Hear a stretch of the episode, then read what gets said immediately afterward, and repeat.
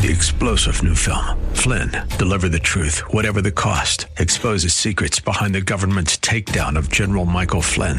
Flynn knew what the intel world had been up to. He ordered the first audit of the use of contractors. This set off alarm bells. He told the truth. He was the most dangerous person for Donald Trump to hire. They had to get rid of Flynn. Flynn, deliver the truth, whatever the cost. Available now. Watch it today. Go to salemnow.com. Salemnow.com. Weekday evenings on FM 101.5 and AM 1400 The Patriot. It's 6 o'clock talk with Daryl Wood. Host Daryl Wood brings you the day's news and trending topics as only he can, with a unique blend of conservative opinion, constitutionalism, and thought provoking analysis. Join the conversation. 6 o'clock talk with Daryl Wood. A daily look at the news in a way you won't hear anywhere else. Tune in to 6 o'clock talk with Daryl Wood on FM 101.5 and AM 1400 The Patriot, or stream at patriotdetroit.com. You are in in what part of the country? Southwest Colorado. Wonderful. How are you picking us up? Oh, I stream you guys on my uh, iPhone every day. Fantastic. Um, I, I am a resident of Sterling Heights, but uh, I frequently come to Southwest Colorado. I am just thrilled to be hearing from you out there in Colorado. Continue to listen, tune in again, and call at your earliest convenience. Godspeed. Run to Win with Daryl Wood, Monday through Friday at 4 p.m. on Faith Talk Detroit. Bible Boot Camp Ministries.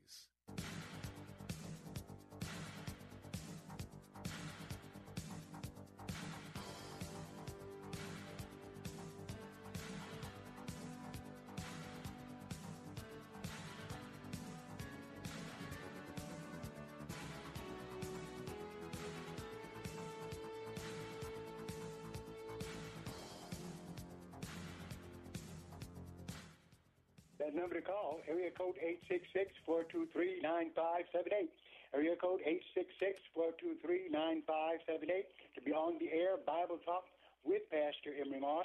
And today, our special guest, as always, Jerome Smith. Uh, Jerome Smith, my uh, English teacher at Cass Technical High School.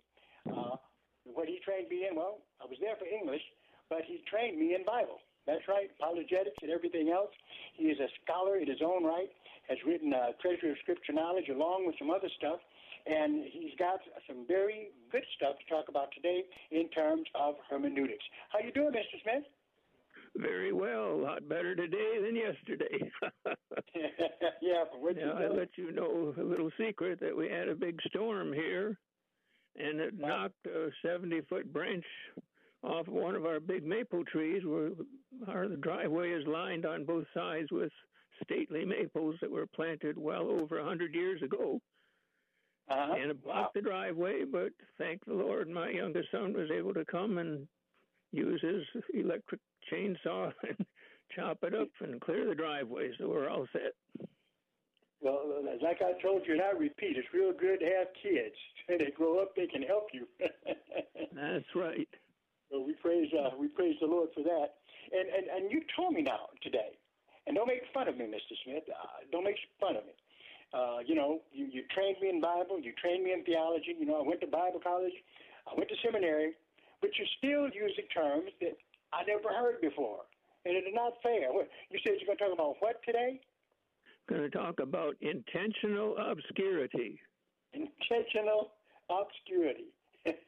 That's right. I don't imagine that too many of your audience will have heard about that, but it is a very, very important concept to know about and to know which passages employ intentional obscurity so that you can understand them correctly.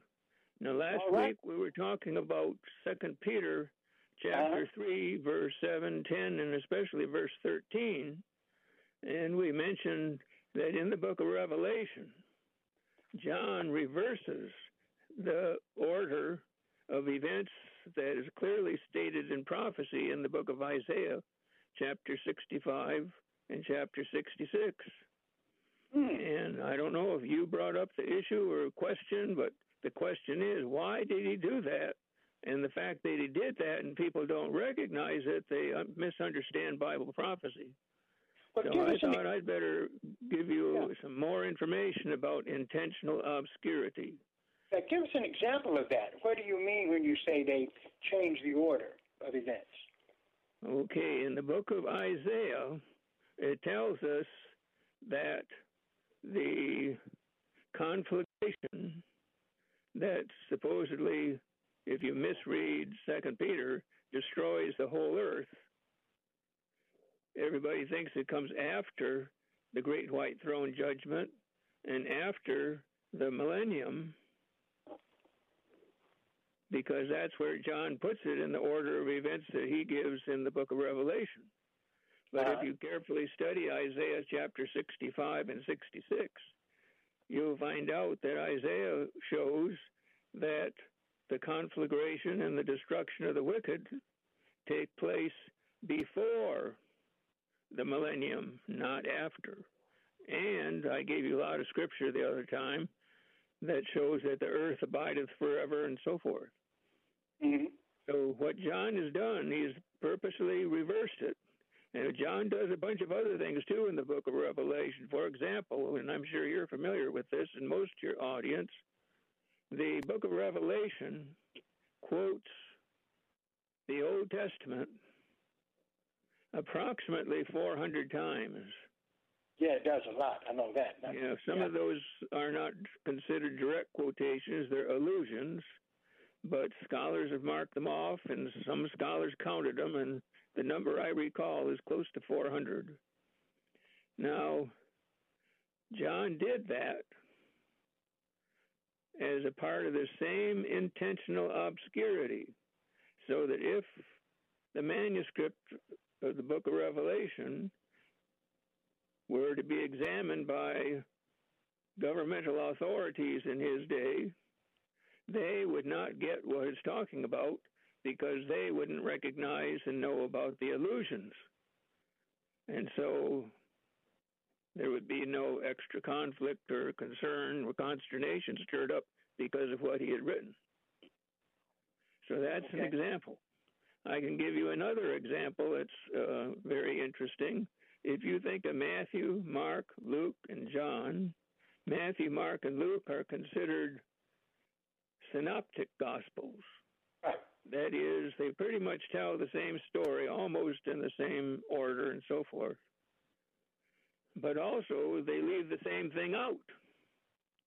But when John wrote his gospel, he put it in. And what I'm referring to is the story about the death of Lazarus and uh, Mary and Martha were all upset that Jesus wasn't there at the time when it happened. That's right. They said had he been there, maybe he wouldn't have died. And you may recall in the Gospel of John that it's as if Jesus purposely delayed a little bit to let a few more days go by before he went. That's right. That's go see him. All right, but none of that's reflected in the synoptic gospels. Now, why would that be? And the answer is that Matthew, Mark, and Luke employed intentional obscurity. They avoided reference to Lazarus while he was still alive or at least still in danger. But John, writing the Gospel of John long after those events, could freely speak of it, and so that's why we know more details than what Matthew, Mark, and Luke tell us. Wow. Okay. So it's not that uh, because some are trying to say, show that there's a, a difference between the Gospels uh, or something deficient about them because they're not saying the same thing.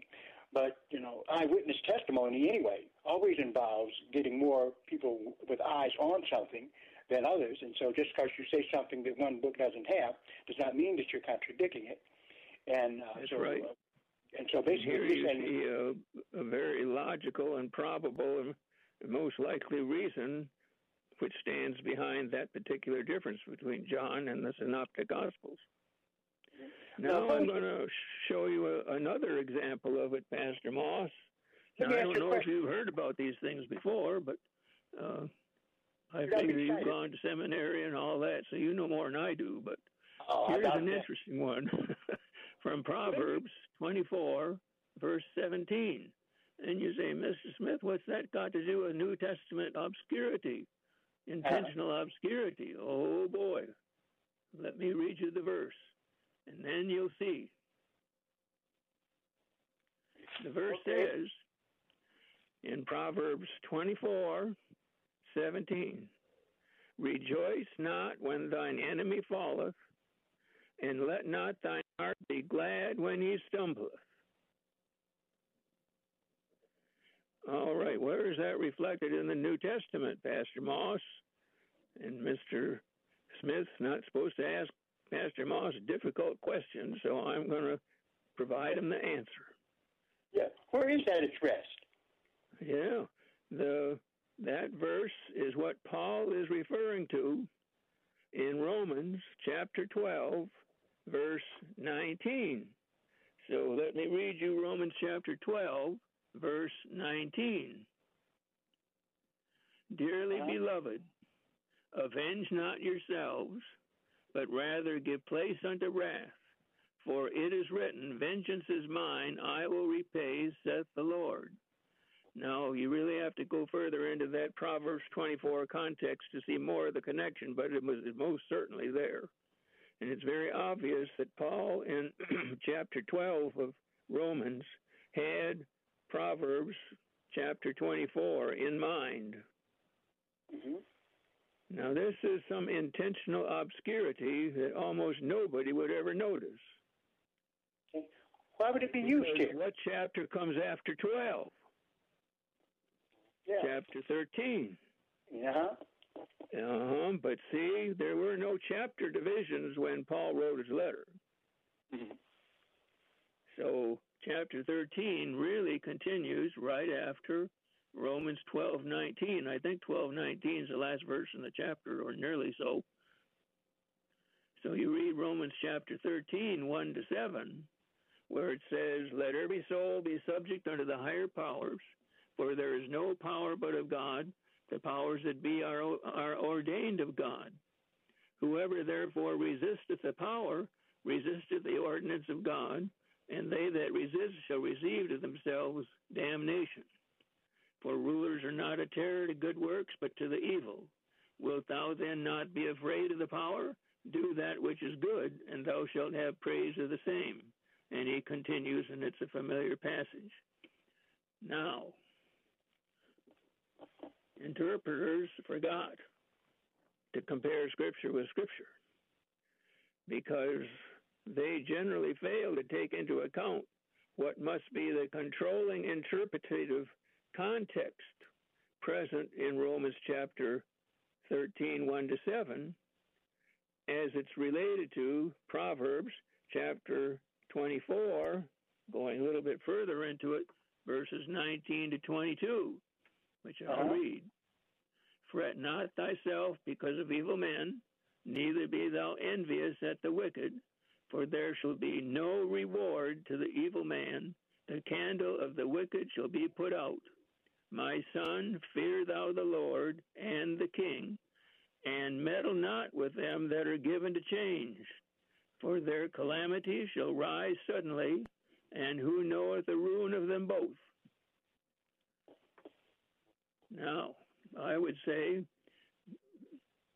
this context strongly suggests that God Himself is against evil rulers.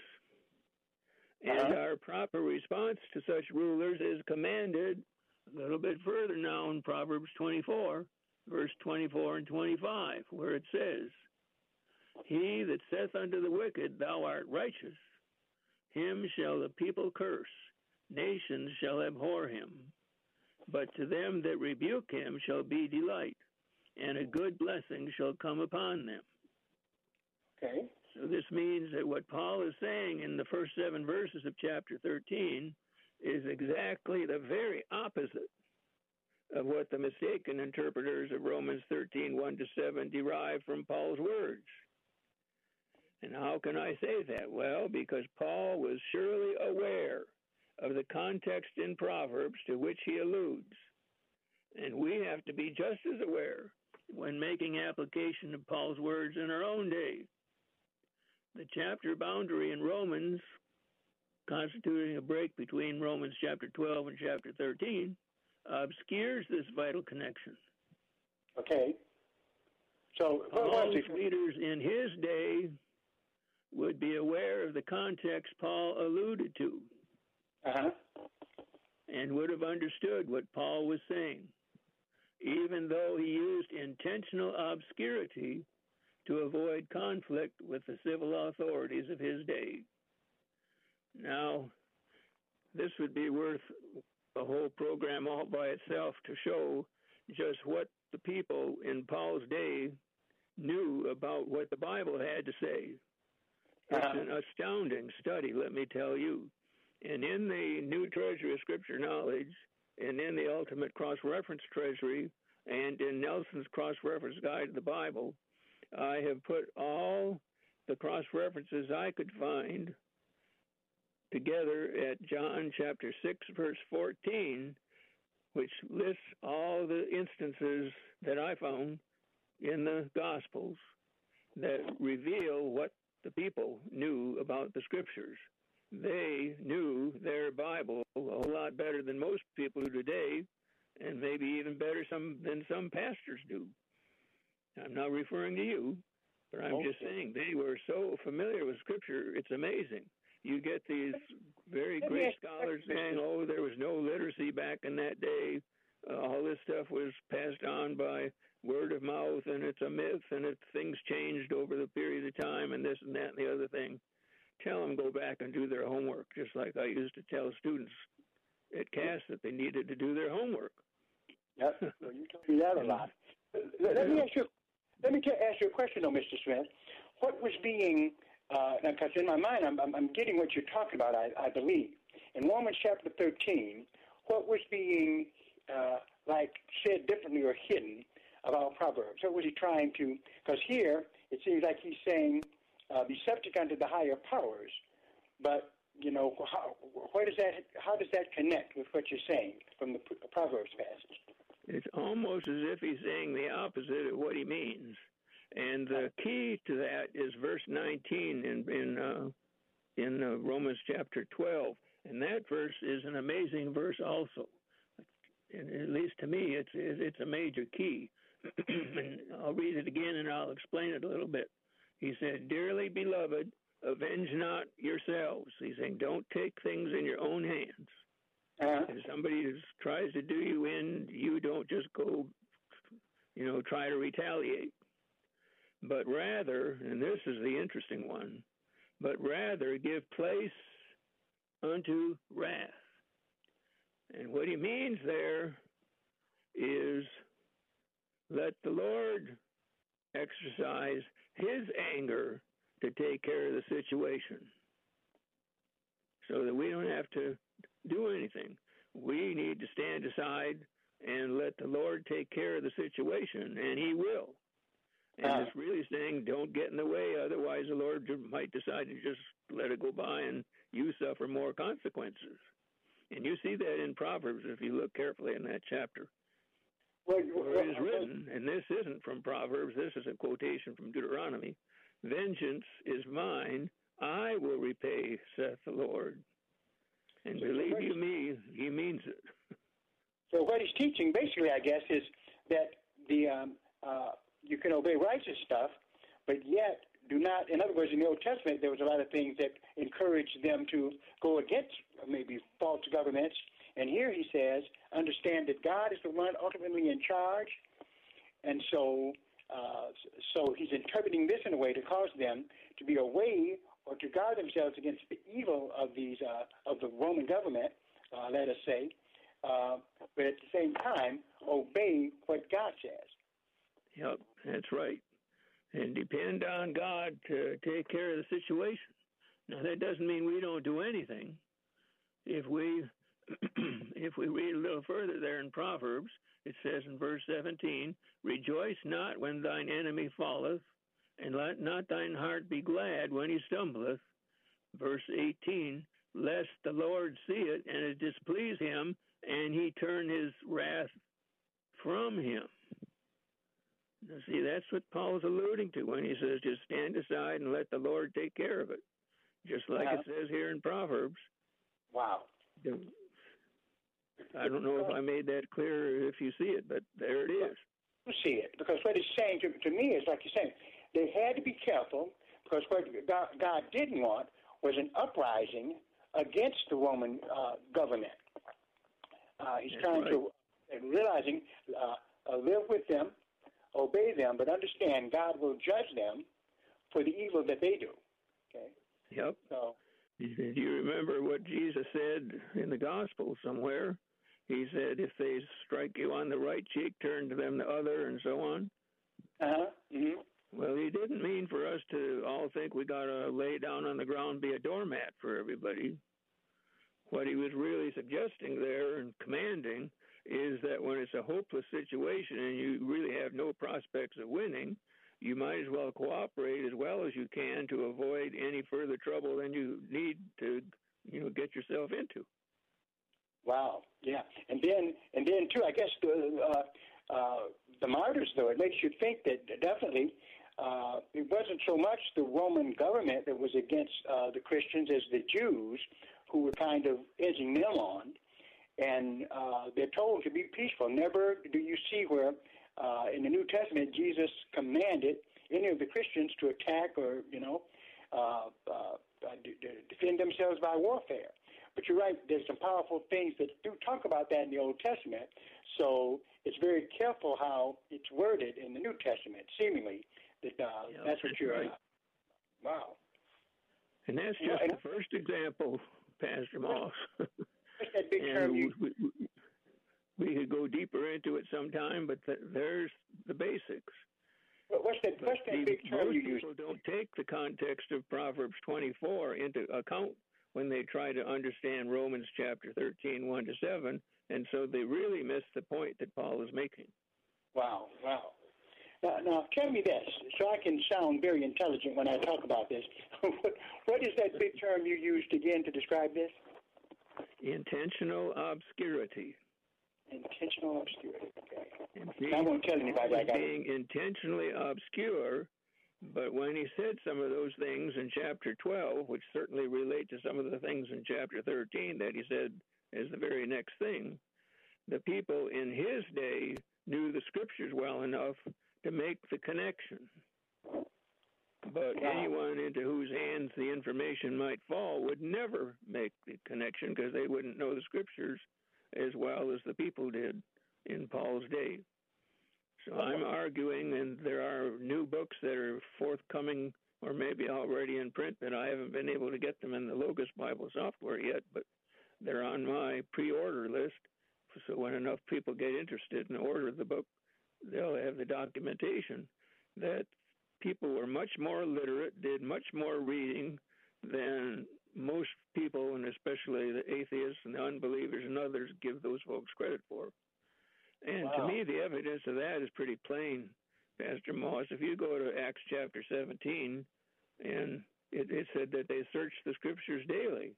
Well, in order to do that, wouldn't you have to know how to read? That's right. That's right. but Yeah. you know something, uh, Mr. Smith? That what you said, we have a, a, a current example of that. Uh, because I was uh, reading where in China, uh, when they do allow uh, Christians to meet, okay, because they've been very oppressive of them, but they control what the expression of Christianity, and the one doctrine they will not let them teach uh, is the return of, of uh, Jesus Christ. They don't want them talking about Jesus Christ coming back and setting up a kingdom. So uh, how they get around that uh, probably is it's like you're describing. That definitely, if things are written a certain way, it could bring uh, opposition to the message because what Chinese interpreted this is as something that uh, Christians would do to rise against the government. But that's exactly what they've done. Other things, they, they, they guard on what is preached in China by the Christians that they're allowed to meet. Yep, it's a real good example of it. So it's a procedure that's employed today, but you can see it was very much employed in the New Testament times. Huh? Wow. Now, I'll just tease you a little bit because our time is going to slip away from us. But the next passage that I would comment on that has intentional obscurity in it is 1 Corinthians chapter 15, verse 24. Uh-huh. And I'm going to see if I, there we go. All right. Then cometh the end. when he shall have delivered up the kingdom to God, even the Father, when he shall have put down all rule and all authority and power. Wow. Now, which end is it, and whose kingdom is being given up to God? so this this uh, this is intentional obscurity. So I've got notes in the New Treasury and notes in the Ultimate Cross Reference Treasury that I use to explain that. So I'll just begin to share a little. I'm kind of watching the old clock turn by, but we'll get started on it. Care must be taken not to assume that there is only one end in Scripture.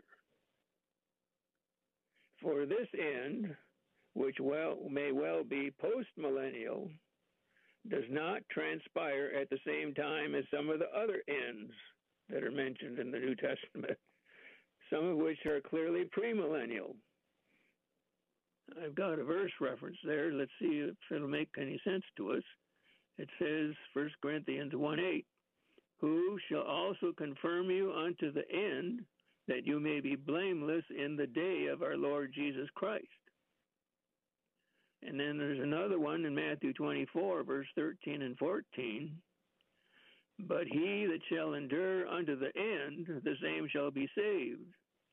And this gospel of the kingdom shall be preached in all the world for a witness unto all nations, and then shall the end come. And then there's another complication, Pastor Moss, that I know you're aware of, but we can tell our audience about it too. This, the English word end, E N D, translates at least two different words that I'm aware of in the Greek text. One is the word telos, T E L O S, to transliterate it in English. And uh-huh. sometimes, though, it's a different word, suntelia, S U N T E L I A.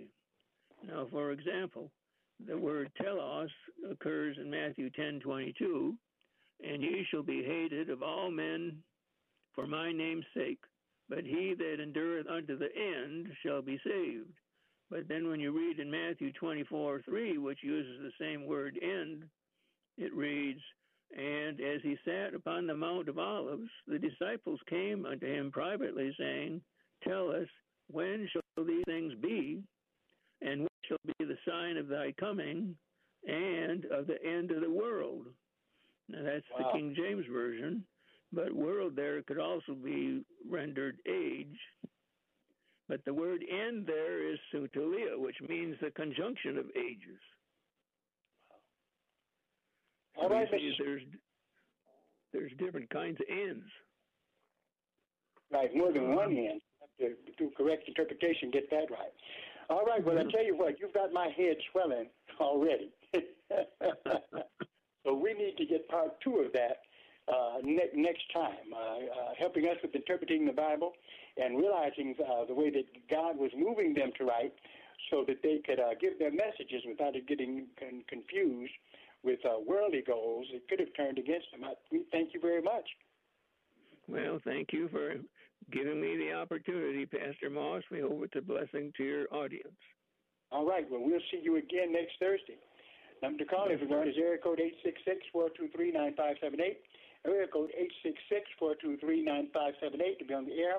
Bible Talk with Pastor Emery Moss. Just finished up talking with uh, Mr. Smith. Wow, what you can learn from that guy.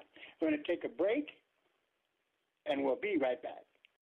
This is an important notice to consumers facing $10,000 or more in credit card debt, medical bills, or other unsecured debt. You're not required to pay it all back because there are special programs now in effect that will significantly reduce the amount you will owe if you qualify. This is not bankruptcy or a debt consolidation loan. These programs, which the credit card companies like to keep secret, exist to aid American consumers struggling with overwhelming credit card debt by offering tremendous savings and real debt relief. Accredited Debt Relief has established a special hotline for you to call and learn what savings you qualify for. They've helped qualify consumers with over a billion dollars in debt and are A plus rated with the Better Business Bureau. So don't wait. Get the relief you need during these hard economic times. For this free information, call the Accredited Debt Relief Hotline now. Call 800 786 2300. 800 786 2300. That's 800 786 2300. If you want to make a difference in your life that impacts you for years to come, then it's time to stand with Israel by going there. Consider the thrilling excitement of joining nationally syndicated media host Dr. Sebastian Gorka and renowned author and filmmaker Dinesh D'Souza on the Stand with Israel tour November 30th through December 9th, 2022. Journey through the Holy Land with two of the most respected political commentators of today Together with like minded travelers, you'll see over 40 iconic sites during the 10 day tour. You can pray at the Western Wall in Old City, Jerusalem, float on the Dead Sea, and take a boat out into the middle of the Sea of Galilee.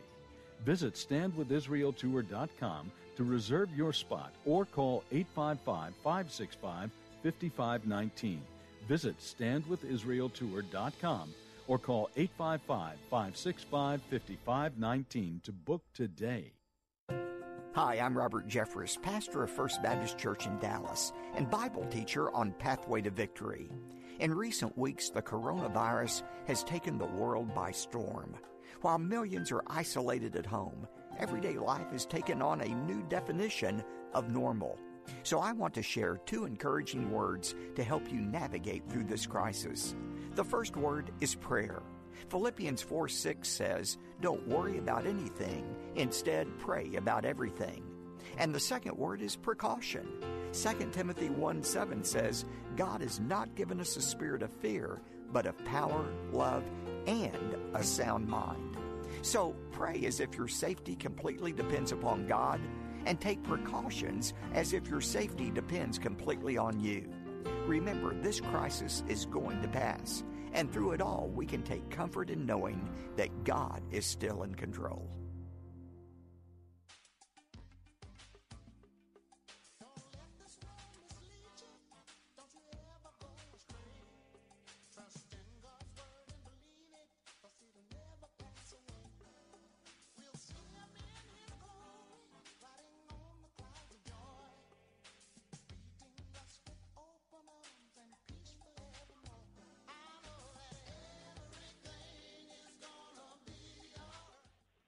Call, area code 866-423-9578.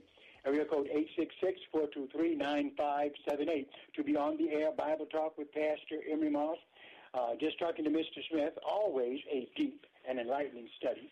Continuing on now, dealing with the Word of God, uh, and reminding you, okay, the last Saturday in August, our Strictly Biblical Bible Teaching Ministries uh, uh, apologetic boot camp. That's right, apologetic boot camp.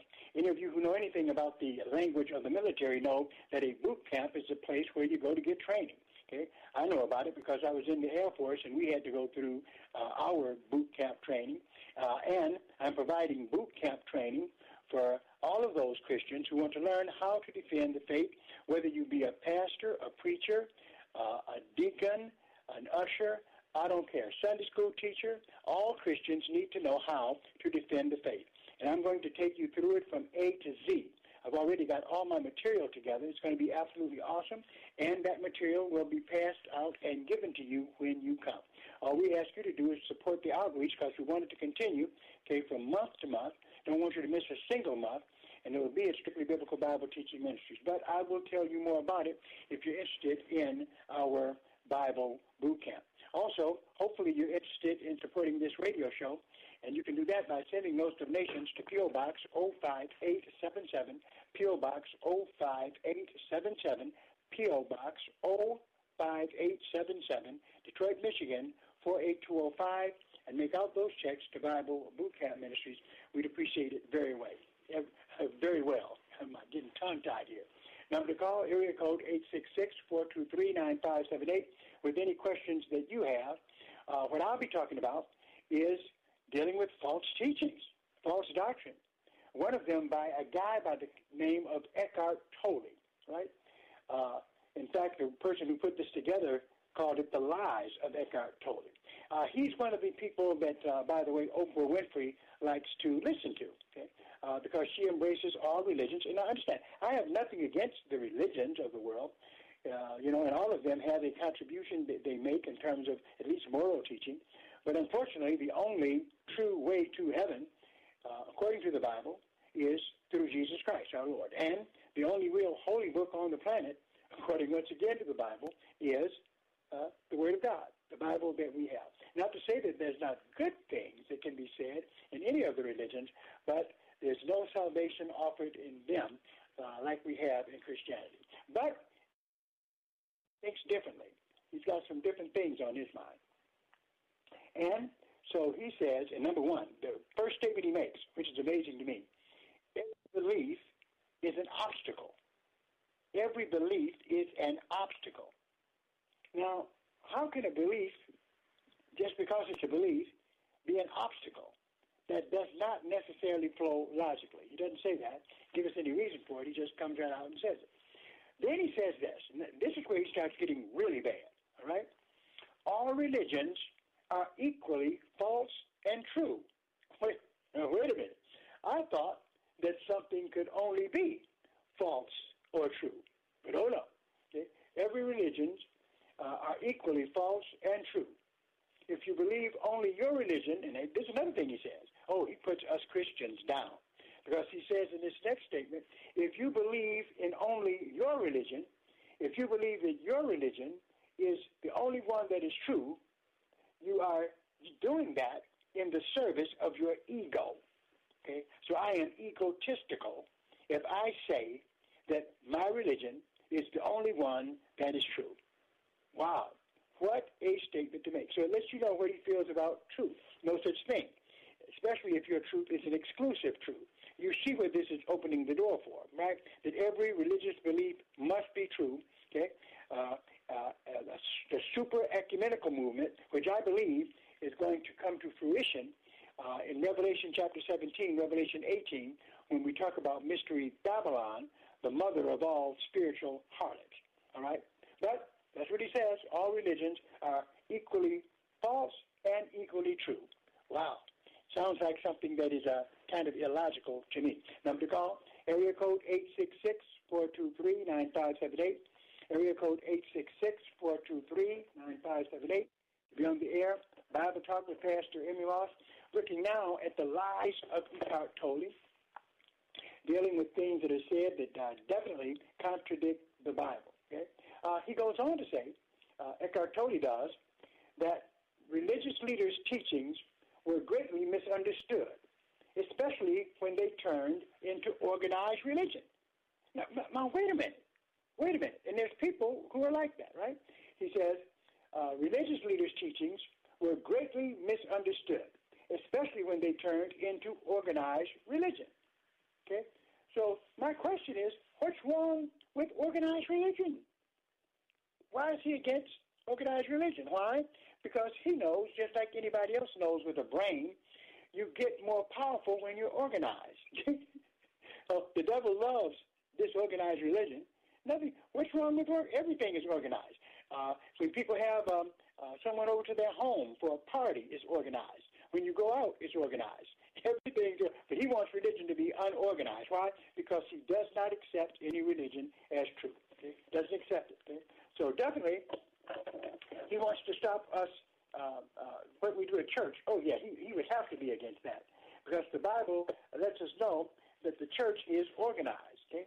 And uh, nothing's wrong with it being organized either. Because it tells us over in Hebrews 10, verse 25, well, verse 24, we can start that there, where it says, And let us con- con- consider one another to provoke unto love and to good works.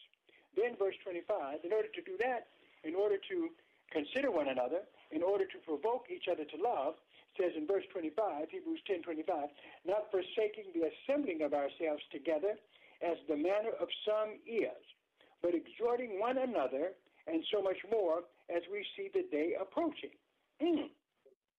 To do that, you've got to assemble, don't you? We're going to take a break. We'll be right back. The Bible is full of stories of the most surprising conversions. The most unlikely people came to faith. And this week on A New Beginning, Pastor Greg Laurie points out that no one is beyond the reach of God. It's an inspiring week of studies in the book of Acts on A New Beginning with Pastor Greg Laurie. Tune in mornings at 10 on WLQV FM 92.7 and AM 1500. This is Luke Hammett. By now, you've all heard me talk about my pillow, and now Mike Lindell has just announced that our listeners will receive one of his books. What are the odds? From crack addict to CEO, absolutely free with any purchase using the promo code Luke. It's a great time to buy his warm and wonderful My Slippers. They are designed to wear indoor and outdoor all day long. They're made with My Pillow foam and impact gel to help prevent fatigue, and made with quality leather suede. For a limited time only, Mike Lindell is offering 50% off on all my slippers. Go to mypillow.com and click on the radio listeners square and use the promo code Luke. You will also get deep discounts on all my pillow products, including some overstock products such as individual towels, blankets, comforters, and so much more. Call 800 861 6525 and use the promo code Luke. That's 800 861 6525 and use the promo code Luke at checkout. For the best night's sleep in the whole wide world, visit mypillow.com. Faith Talk Detroit is hosting a positive parenting event with Dr. Daniel Huerta, Vice President of Parenting and Youth at Focus on the Family and author of Seven Traits of Effective Parenting on Friday, September 16th at Heritage Church in Sterling Heights. Dr. Daniel Huerta will speak on the seven traits of effective parenting and provide resources to help you become the parent God is calling you to be. Tickets are on sale now at faithtalkdetroit.com. General admission tickets are $14.99 each or a family four pack for $50. The Seven Traits of Effective Parenting is a simple framework that will help you grow your parenting journey and be the most effective parent you can be. Join Faith Talk Detroit on Friday, September 16th at Heritage Church for Focus on the Family's Seven Traits of Effective Parenting with Dr. Daniel Huerta. General admission tickets are $14.99 or a family four pack for $50. For additional info and to purchase tickets, go to faithtalkdetroit.com.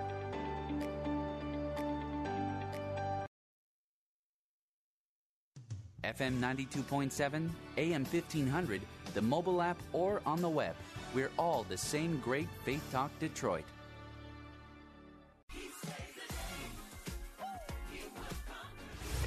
You're listening to FM 92.7 and AM 1500 WLQV Faith Talk Detroit in Odyssey Station.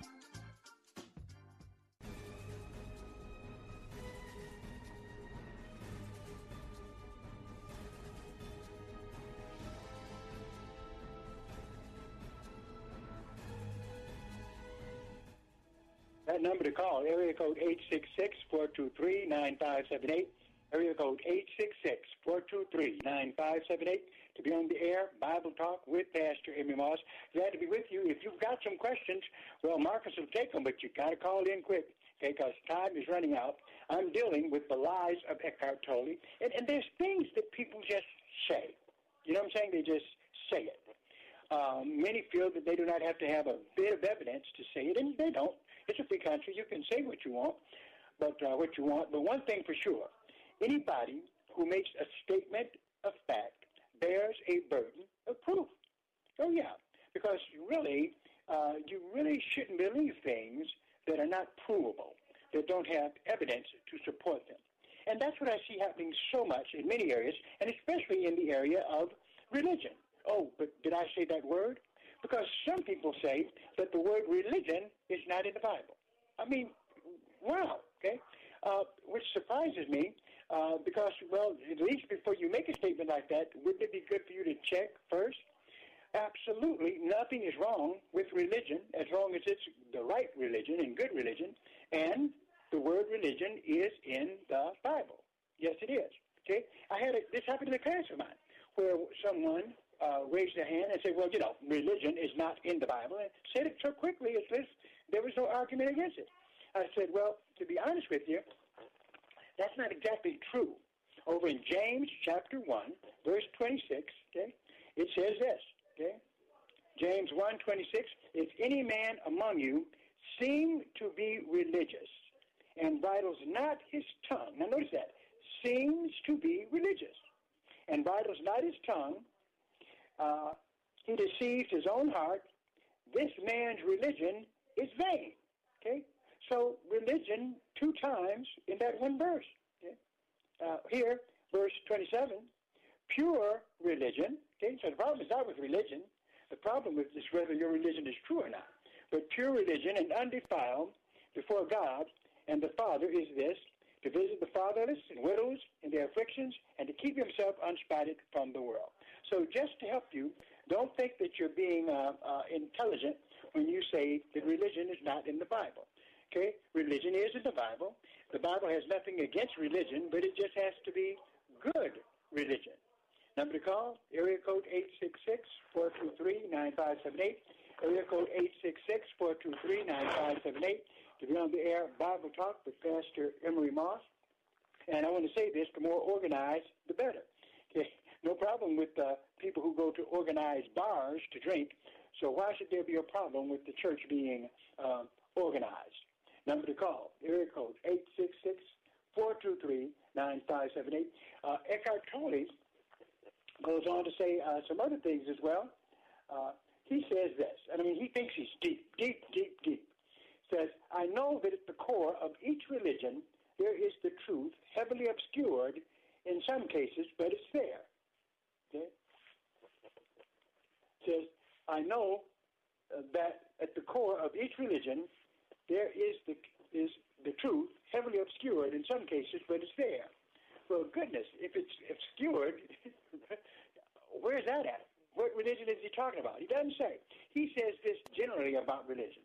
I'm going to tell you, the Bible in its teachings and truth is not obscured. to me, having read it for many years, uh, it's very clear. Now, there's some things in the Bible you can't understand uh, because there's some things that only God knows. But uh, basically, what God wants us to know can be clearly understood in the text. All right. All right, we're going to take a break, and we'll be right back. You hear a lot of talk these days about identity. Some have even decided that what it means to be male and what it means to be female are open for debate. But does a debate like that apply to what it is to be a Christian? Or is your spiritual identity fixed and unchanging? John MacArthur helps you answer that on Grace to You. So join me, John MacArthur, and study along on Grace to You weekday mornings at 8 here on WLQV.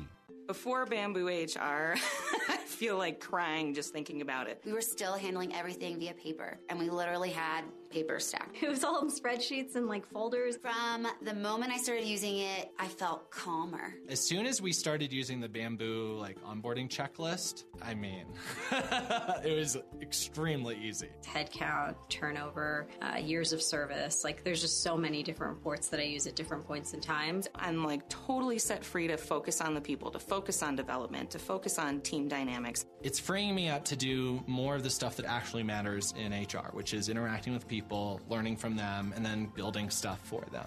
Everything is in this one place. I can't even imagine what it would be like without Bamboo HR. We're Bamboo HR, and we'd love to set you free to do great work. Come try our award winning all in one HR software for free with no strings attached. Visit bamboohr.com slash HR for this free trial offer. That's bamboohr.com slash HR. When God created us, He had a purpose for our lives. I'm Alan Jackson. I have the privilege of joining you each weekday to open our Bibles together. The Bible tells us that God has made us what we are, and in our union with Christ Jesus, He has created us for a life of good deeds, which He has already prepared for us to do. Join me and let's see what God has for us today. Tune in to Alan Jackson Ministries for a fresh look at Scripture, weekdays at 1030 on FM 92.7 and AM 1500, or stream at faithtalkdetroit.com. This is Pastor Philip Jones from the Blessed Assurance Church of God in Christ. We invite you to tune in every Sunday morning at 6:30 a.m. to our radio broadcast, where you will be inspired, invigorated, and encouraged. Start your morning out with the Word of God in your heart. We also invite you to join our Sunday morning worship service at 11 o'clock a.m. at 3648 Stockton Street in Detroit. Come and let us exalt God's name together. Dr. Charles Stanley. What did Jesus say? My peace I give unto you, not as the world gives, give unto you. Let not your heart be troubled. One of the most awesome promises he gives us is that we can have peace in whatever we're faced in life. Hear the series, The Promises of God, this week on In Touch, the teaching ministry of Dr. Charles Stanley. Listen to In Touch, weekday afternoons at 1230.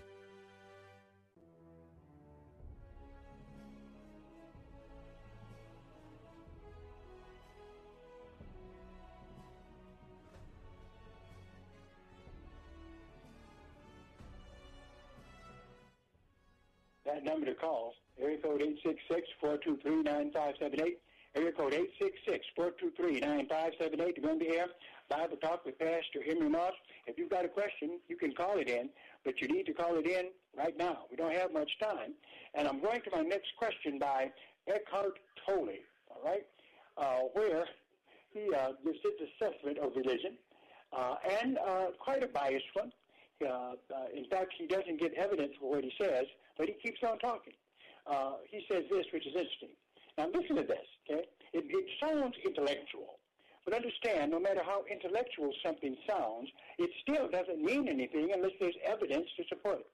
He says, if you go deep enough in your religion, here's his statement. If you go deep enough in your religion, then you all get to the same place. he just says it. He, he just says it. Okay? If you go deep enough in your religion, you all, then all of you get to the same place. Every religion is going to get to the same place if you uh, go deep enough into it. If you go deep enough into Islam, if you go deep enough into Christianity, if you go deep enough into Hinduism, if you go deep enough into Catholicism, if you go deep enough into Christian science, if you go deep enough into the Jehovah's Witnesses, you all will wind up realizing that you all are at the same place. That's what he says. Now, first of all, that is absolutely 100% wrong if you actually study the religions. Now, if you believe this, then there's one thing that I know, and that is that you have not studied Christianity, nor have you studied the other religions, because I guarantee you they do not all lead to the same place. They don't. They don't lead, lead to the same place. That is not even an educated comment that he made. Okay? It is one that, if you examine it, it's found to be proven falsely exactly. In fact, the trouble with it is, if they do all lead to the same place, uh, then the, the leaders of these religions were lying, because definitely they were saying different things than each other. Uh, but that's too easy. It's going to be harder, because what I want you to do, what I want you to tell me, uh, what is the difference? Oh, you need to know this. If you do not know this kinds of stuff, you're like a sandwich to the cults. When they come, they'll just eat you up. Okay? What you want to do is not convince them of something they don't want to believe, but you do want to be able to defend the faith. That's your job. That's my job, to defend the faith, not to put people down, okay? Not to put down religion, okay? I respect everyone's right to have whatever religion they want. But at the same time, I do have a right to discuss mine and show why I believe it's true and why I believe that the truth of the Bible will set you free. Okay? But in order to do this, you've got to know something about the religion. So, what I need from you is this. We won't be able to get into it till next time, so it gives you a chance to study. You're going to have to tell me, you're going to have to tell me on the next program, what is the difference between Christianity and Islam, Christianity and Judaism, Christianity and Roman Catholicism, okay? Christianity and the Jehovah Witnesses, Christianity and Christian Science.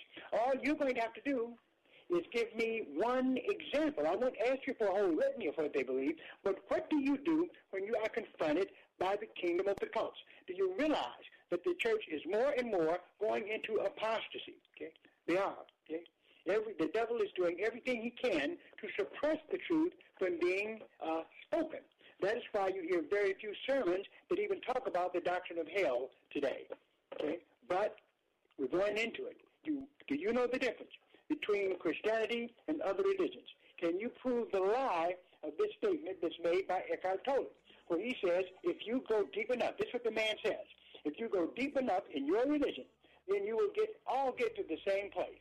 Just got to go deeper. So if you're uh, differing from one another, that just means you haven't went, went deep enough. because when you get deep enough, you'll find out, hey, I didn't know that. Y'all believe the same thing. Not true. All right. Music is playing. Oh, live and let die. I guess I'm getting uh, I'm getting like a secret agent now. but God bless you, everyone. Live and let live. Preach the gospel. We'll see you next time.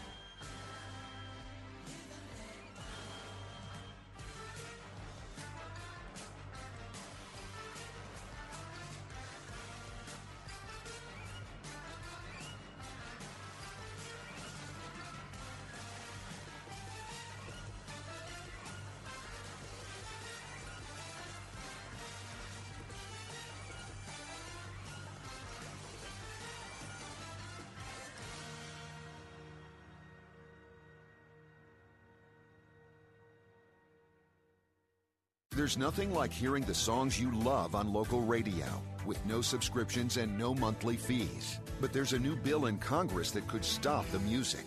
If passed, this bill would tax your local radio station simply to play the music you love. Text local to 52886 and ask Congress to support local radio stations. Help us keep you connected to the music, local news, weather, and traffic that you need each day. This message furnished by the National Association of Broadcasters. Your local radio stations are here for you. No subscriptions or monthly fees necessary. We're here to give you the news, weather, and traffic you need and the music you love. But if the foreign owned record labels get their way, it could stop the music. They want Congress to force radio stations to pay them more money simply to play their music. Don't let radio go silent. Text local to 52886. Three star general Michael J. Flynn, head of the Pentagon Intelligence Agency, knew all the government's dirty secrets. He was one of the most respected generals in the military. Flynn knew what the intel world had been up to, he understood its funding. He ordered the first audit of the use of contractors. This set off alarm bells. The explosive new documentary, Flynn, Deliver the Truth, Whatever the Cost, and covers the facts behind this scandal. Flynn told the truth. He was the most dangerous person for Donald Trump to hire. I find out the worst enemy that I'm going to face in my life is right here in America. They took my assessment and they wanted me to change it. And I was like, I'm not changing it. They had to get rid of Flynn. With in depth interviews, archival footage, and never before seen personal records of the man behind the headlines. I just felt like I was drowning. Flynn, deliver the truth, whatever the cost. Available now. Watch it today. Go to salemnow.com. Salemnow.com.